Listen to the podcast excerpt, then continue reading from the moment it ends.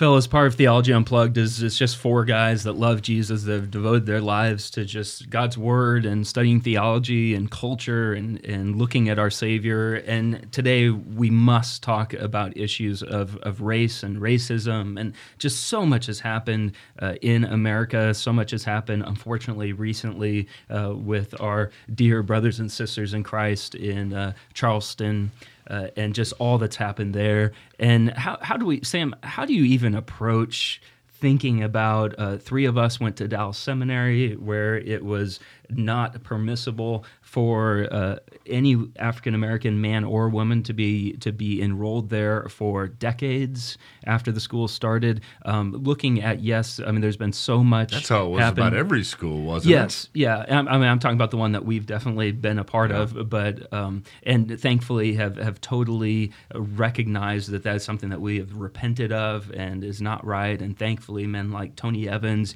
uh, are graduates, PhD graduates of that school now. Um, but when we look at just everything that's happening, I mean, and it feels potentially hopeless. It feels like maybe there's never going to be a way forward, uh, and just wrestling with what it means to with racism and, and race, as we talked about, that there's someone who is born a Caucasian that identifies as an African American. Just all of these issues. Uh, where where do you go with this? Boy, that is a. I'm not really exactly sure how to go or how to move forward. Don't go I, anywhere. I, just yeah, open the door. I, I will say this. I will say this. Given the um, the tensions and the uh, volatility of this issue in American culture, short of a genuine God sent revival, I don't think it is going to get better.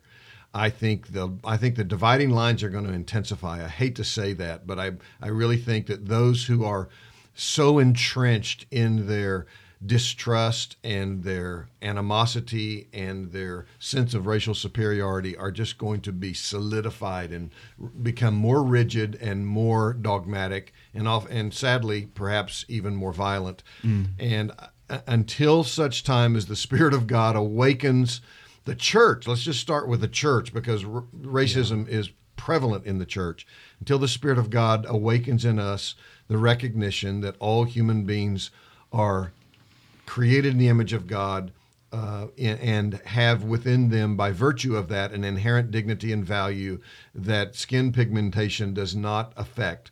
Uh, we're not going to see much progress. It's, it's I, I hate to be a pessimist in this.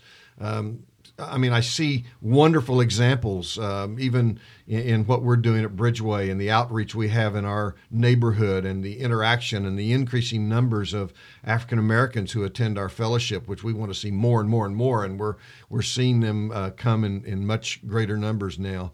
Uh, so I'm encouraged by that. But I don't know, help me, guys, because I look across the broad expanse of our society and I'm not encouraged. I'm not hopeful. Um, well, what I'm trying to figure out is this: is this something that has always been in the history of mankind that you always see some sort of racism, uh, whether it be here in America or today or somewhere else in the world today, or just any other time of history? Is is racism just a common theme that you find that the church is always battling against? or that just culture is always battling against. I think when I went to Romania so often and went to the church there, and the church that was, uh, you know, following the Lord and trying to overcome all the cultural norms that they had uh, concerning um, the coming out of communism and the difficulties they had there. But whenever it came to certain issues like gypsies, oh, that's that's right. You know, it's we we we don't talk to gypsies, and you shouldn't talk to gypsies either. And it was just this idea that gypsies were this type of, of people, this race of people that were beyond the bounds of, of cultural acceptance. And so I just see this as something myself.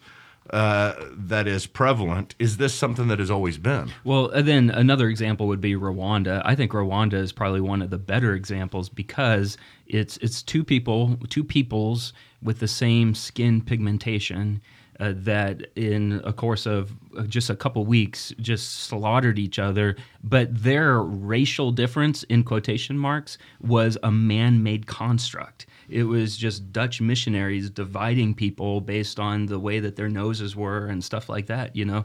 And so it was this fake construct that led to hate, that led to murder. Um, but yeah, I mean, I think in the New Testament we see with the Samaritans, yeah. uh, we we see that as a very good example of how the the Jewish people hated the Samaritans and Jesus, and vice versa.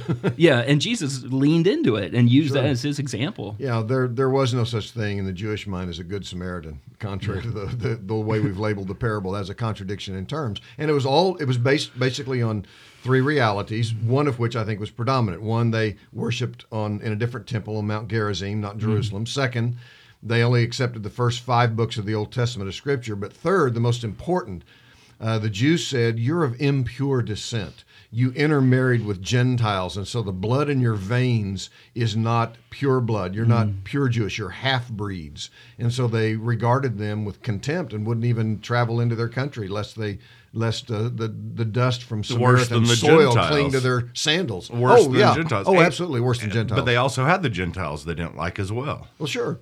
Yeah. So that was another race. Well, and, well, and I would say they had reason to hate each other, you know. And I, just as I would say, I think that's probably a tension that I hear more than anything it, today is people give reasons why we should be segregated or reasons, you know. And I think that's what's maybe unusual in 2015 is like I think most people know we shouldn't have racism. You know, I think maybe in other times it was a little bit more ignorance potentially, yeah. but I think people a lot like know now, like, hey, I shouldn't just hate this person, but they'll go through crime statistics or they'll go through oh, like, hey, this is why I'm afraid at night when I bump into this person is because I have reason to be afraid of them. And I think you could say, well, uh, a first century Jew could have said the same thing. Like, I have a reason to hate Samaritans. To bring it back to, it, we're, you know, we're in America, we're in the United States of America having this conversation. And so I think the unique brand of racism that we face here in our country is unique to our culture and our history. Um, and when I try to put biblical rails on this whole conversation and think about the ways that it derails so quickly, which conversations on race often do in the broader culture and even in the church, you know, we're talking about our sins and our sorrows, uh, the, the, the, the, the, moral evil that we've committed and, and, the, and the, the moral evil committed against us. Mm-hmm. Um, and, and those are two big issues, this idea of sins and sorrows. And the biblical framework runs cross grain to pop psychology and sort of popular ideas of ethics. Mm. The biblical framework steers the ship between all the rocks when it says the things that have happened to you are very significant and yet you're still responsible for your mm-hmm. actions. Yeah. So so that that avoids a multitude of pitfalls and evils and keeps you out of a lot of ditches. So when people engage this conversation about race, you know, um, reparations was the cover story on the Atlantic several months ago. You know, mm-hmm. a really well written article arguing about whether or not reparations is a legitimate idea. So people are still wrestling with black history in America, you know, the sins done against African Americans that, that's really not that long ago and still reaches into today. How should we view that? How significant is it? And then you get these these really calloused responses. People are bunkered and they're sort of throwing, you know, retorts at each other over the wall. So it's you know, yeah. suck it up. Bill Cosby's going, suck it up, and just take responsibility and people are going, "Oh, that's nice for you to say with your Ivy League education." You know, and then you have other people going, "We deserve to be paid back for what's happened to us." And it degenerates really quickly. It's not really a conversation anymore. And I think the biblical framework is very informative because it mm. says the things that have happened to you are very significant yeah. and they and you still have moral responsibility for your actions. And so you see people always trying to diminish one of those two. Yeah. The things that have happened to you are not very significant. You just need to move on. That's ancient history. And it's like, no, it's not. There are people alive today whose parents were hung from trees. You know, and then there's another sense in which people are saying, I'm not responsible for what I do, you know, it's your fault and the biblical framework comes back to them and says, "No, no, you you do you can take responsibility for your actions, yeah, even in the good. midst of significant suffering, even in the midst of a very horrific history mm. of of racial abuse that's really not that long ago. So I think sometimes I want to lean into the people who like to think of that as ancient history because I see that a lot in white evangelicalism where people are going, why are we still talking about this? Yeah. And I think we're a little bit tone deaf. That wasn't that long ago. And yeah. its effects socioeconomically and culturally, when you look at the urban core in America, that's not a coincidence that the urban core in America is black. And it relates to choices we've made historically as a country. So it's yeah. not going away and we need to reckon with it. No, I totally agree too. And I, I feel like for, for me, this has been uh, a pretty new thing in understanding that it wasn't that long ago, and also understand we have a one of our elders at Frontline is black, and he said he said I was shocked. He said I can remember where I was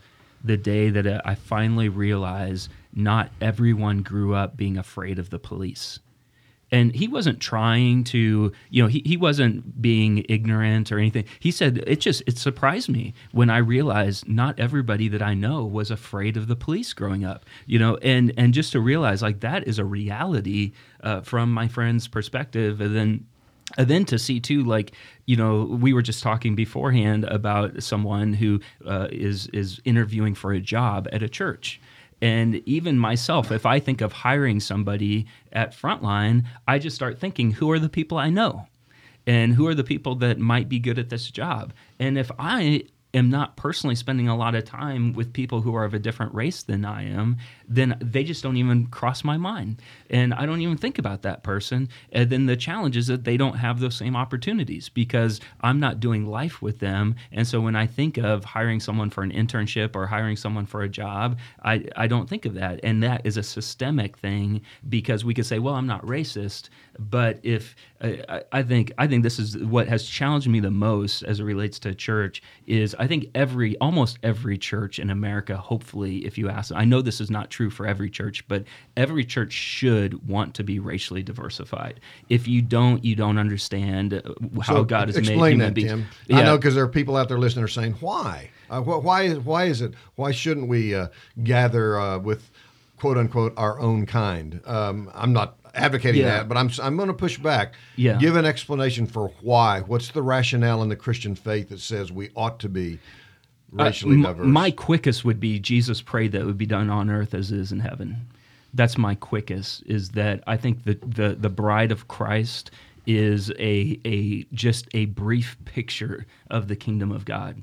And and in order if if you have basically you are going to heaven will be a shock when you are surrounded by people that are racially different. Now there are other things but because people are made in the image of god uh, we should as a church lead the way that people would see all the one another's in scripture uh, that that churches should be diversified. Now yes there are like where the church shootings were that was a predominantly black church but they invited this young man in there. They were not a segregated church. They were predominantly a black church but they were seeking racial diversity and they were okay with racial diversity. Well but, aren't you saying diversity in general not just r- racial diversity? Yeah, yeah i would say in general that that the kingdom of god is very very diverse and we should we should act the way that God is building His well, kingdom. Let me let me let me do back. the pushback as well. Sorry.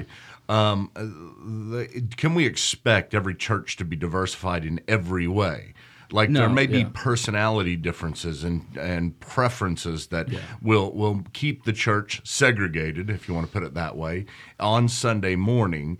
And what if there are cultural differences within different communities and types of people, whether yeah. saying black or or white or uh, just any type of cultural culturally embedded type people that do things differently and have grown up differently and have different preferences.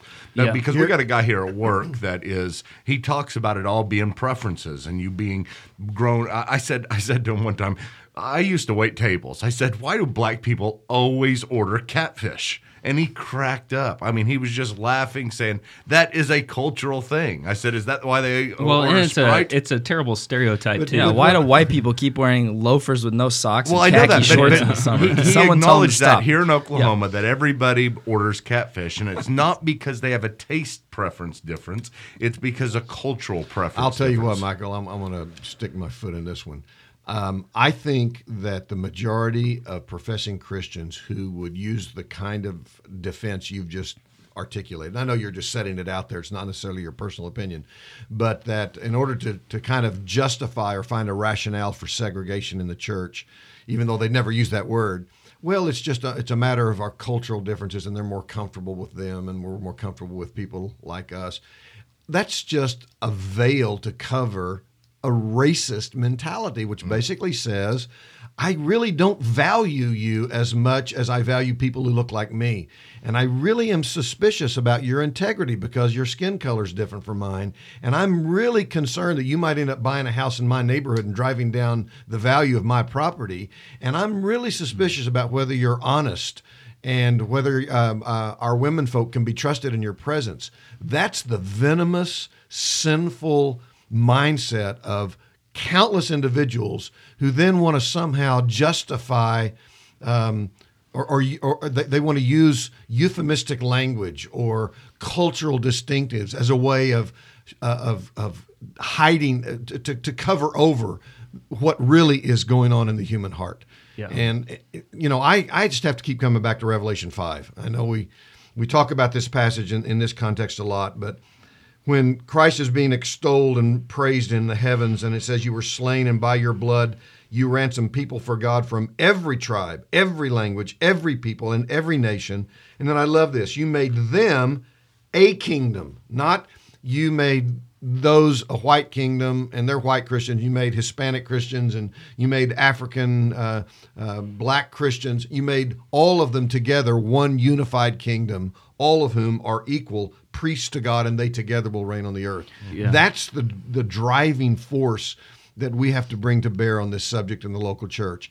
And again, I just I've just been around long enough that, and I'm suspicious enough of, of human depravity that when I hear excuses made for why diversity won't work, I fear that it's a cover for a, a, a deep seated uh, distrust and disdain and uh, a fundamental sense of you're just not where I am. You're not my equal why don't you go be with your own? Well, and it, it makes people build their kingdom and not God's kingdom. You know, it's it, what they're doing is is we have to realize that the church in America, uh, a huge uh, default for us if we don't fight against it is individualism. That it's all about me. You know, like man, I didn't like the coffee they served. Let's find a different church. Or the music was just slightly too loud. Let's find a different church. Well, and, well let's let's do it this way. Whenever I go to certain black churches, mm-hmm. they'll have a certain culture to them and what style of preaching and style of worship. Yeah. Now, I've grown up differently. I haven't grown up in that environment. And so whenever I go into that environment, I say, you know, this is cool and it shows the diversity of the body of Christ. And I'm glad they love Christ, but this is not my style.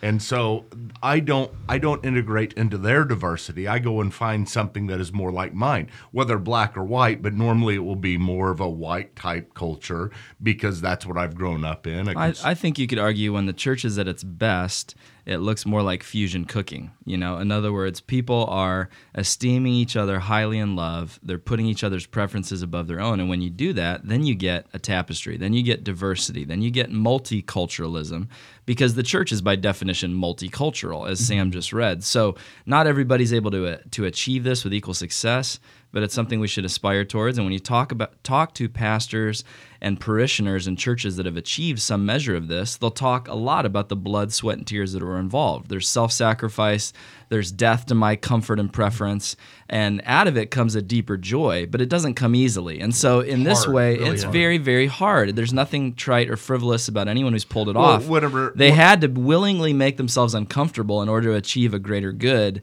And so in that sense, the church has to function as a counterculture. That is how the broader culture works. Socioeconomic and ethnic divisions uh, will rule the day in America, but the church is expected to look countercultural and well, swim upstream. Well, whenever you guys got hired onto your churches, um, I imagine whenever you did it, it was it was fairly easy because it fit within your cultural norms. But if you would have been hired by a black church or somebody would have approached you from a deep cultural black church, you probably would not have immediately said, "Hey, this is great. This is the body of Christ. This is the diversity."